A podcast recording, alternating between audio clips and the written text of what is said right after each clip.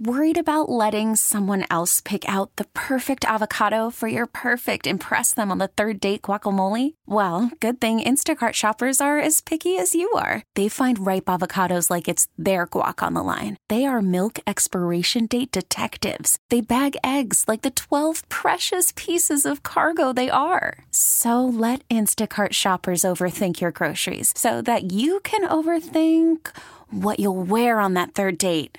Download the Instacart app to get free delivery on your first three orders while supplies last. Minimum $10 per order, additional term supply. All right, thanks for punching us up on uh, WEEI.com. We know it takes a lot of effort. You have many choices on the internet for audio entertainment, and we're glad that you selected to hit the play button on this particular piece.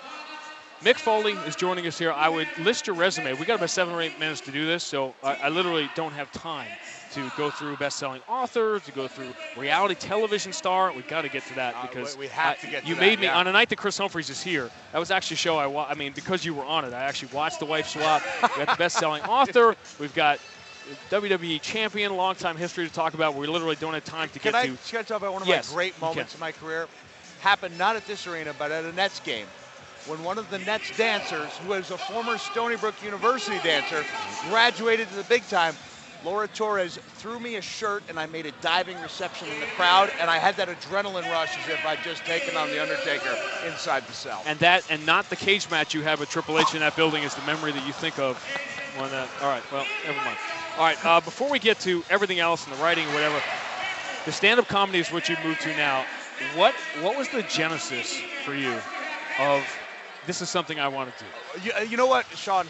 Seriously, even if somebody is not a Celtics fan, I'm not just saying this. I don't throw com- I throw compliments around like I do uh, nickels, Picking up a like check? they're man- Yeah. manhole covers.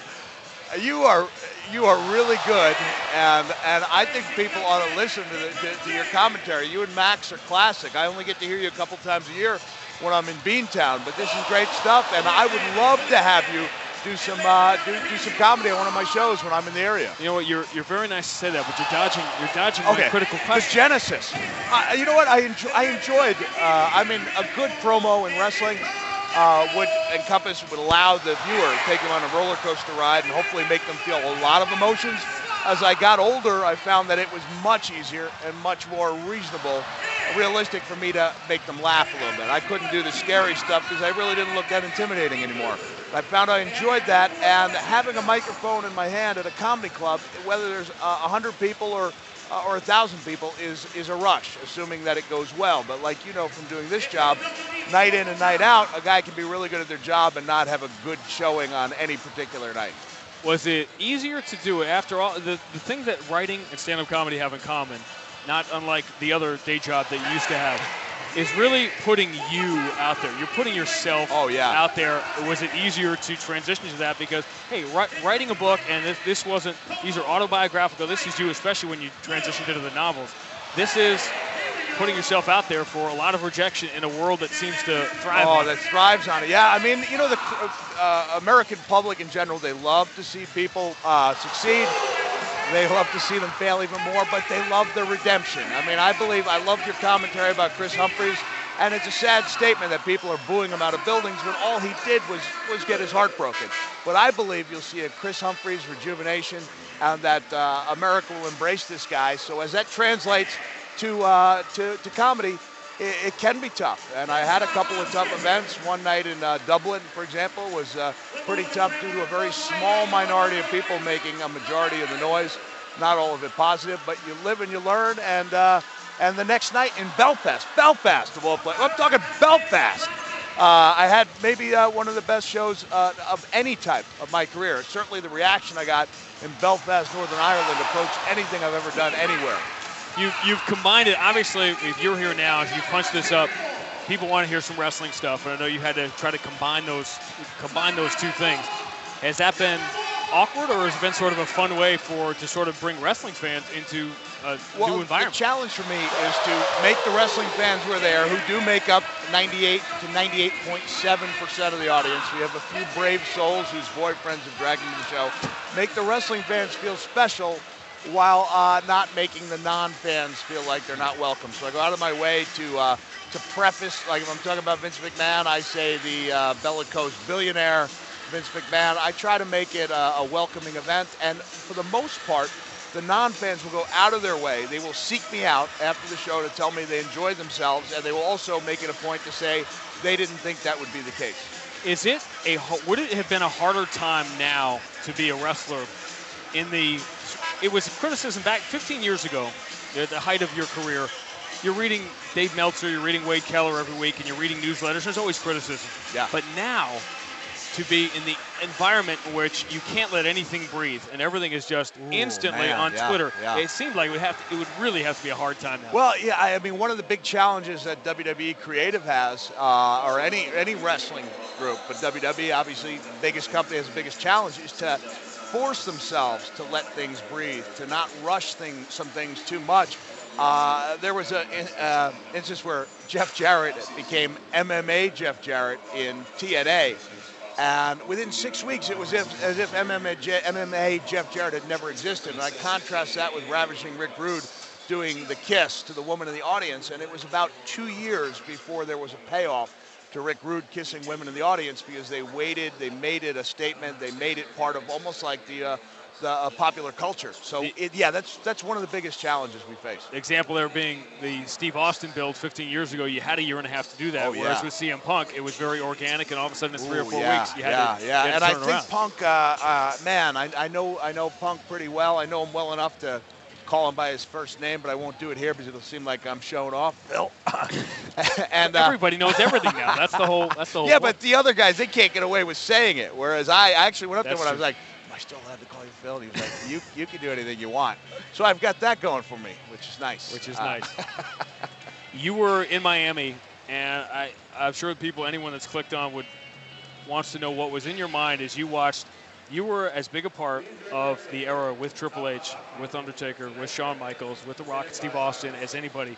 To watch the three of them put on to steal the biggest show there is, Yeah. which they did. They have JR back in commentary for it. What was going through your mind watching your peers put that show on? An exclusive for you here, Grande. Uh, when they played JR's music, uh, I had to take a little siesta uh, because it it, uh, it hurt a little bit because I had uh, asked if JR or not, JR and I might do commentary because I honestly thought I had a lot that I could lend that match without making it about me.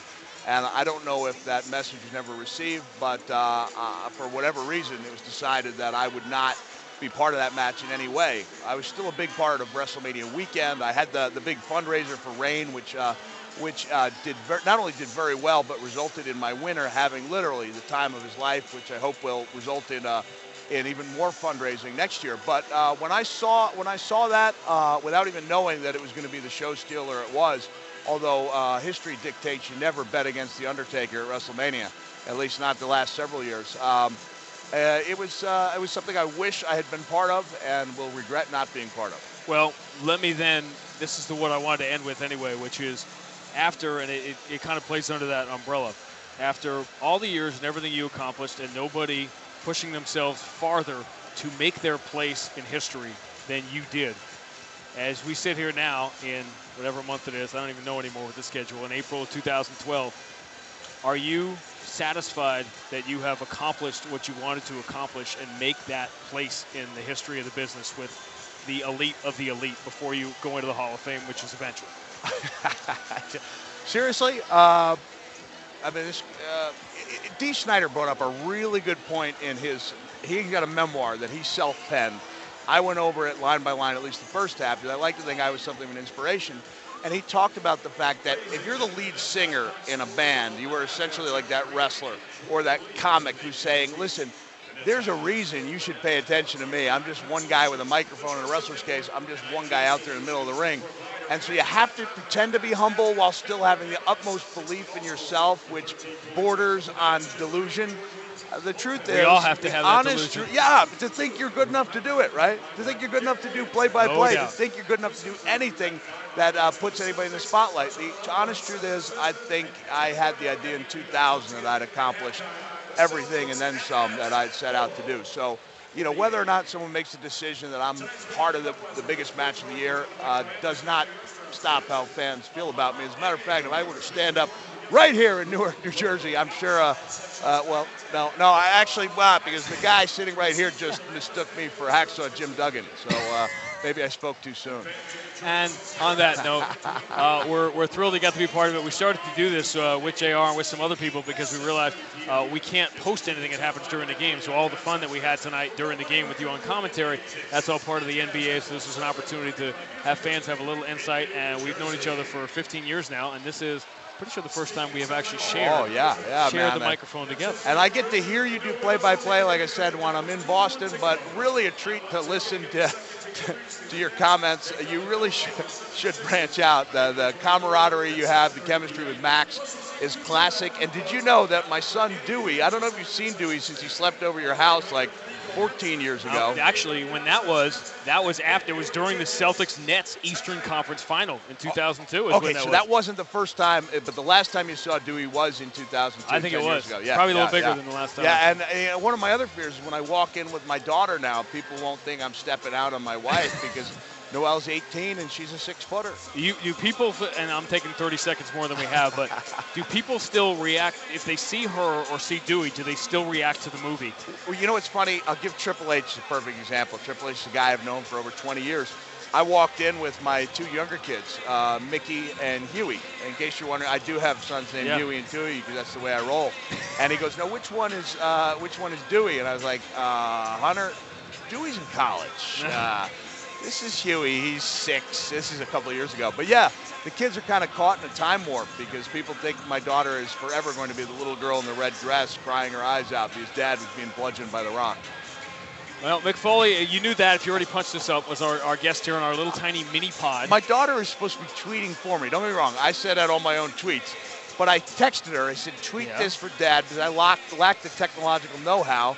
And, and apparently she hasn't done it. I'm sure that something is probably happening with Justin Bieber or Rihanna or something right now that she's probably more interested in. In any case, uh, thanks for punching us up. Uh, Mick Foley's been our guest, as you know, and uh, hope you enjoyed his commentary during the game tonight. And hey, uh, uh, Real Mick Foley, at Real Mick Foley. Real Mick Foley, yep. and tweet him. Follow he me. loves it. Follow He- me, he's brother. Follow him. Just follow him to the ends of the earth because all the rest of us have. Brother, I want you to follow me, brother. You could spend the weekend doing the same old whatever, or you could conquer the weekend in the all-new Hyundai Santa Fe. Visit HyundaiUSA.com for more details. Hyundai, there's joy in every journey.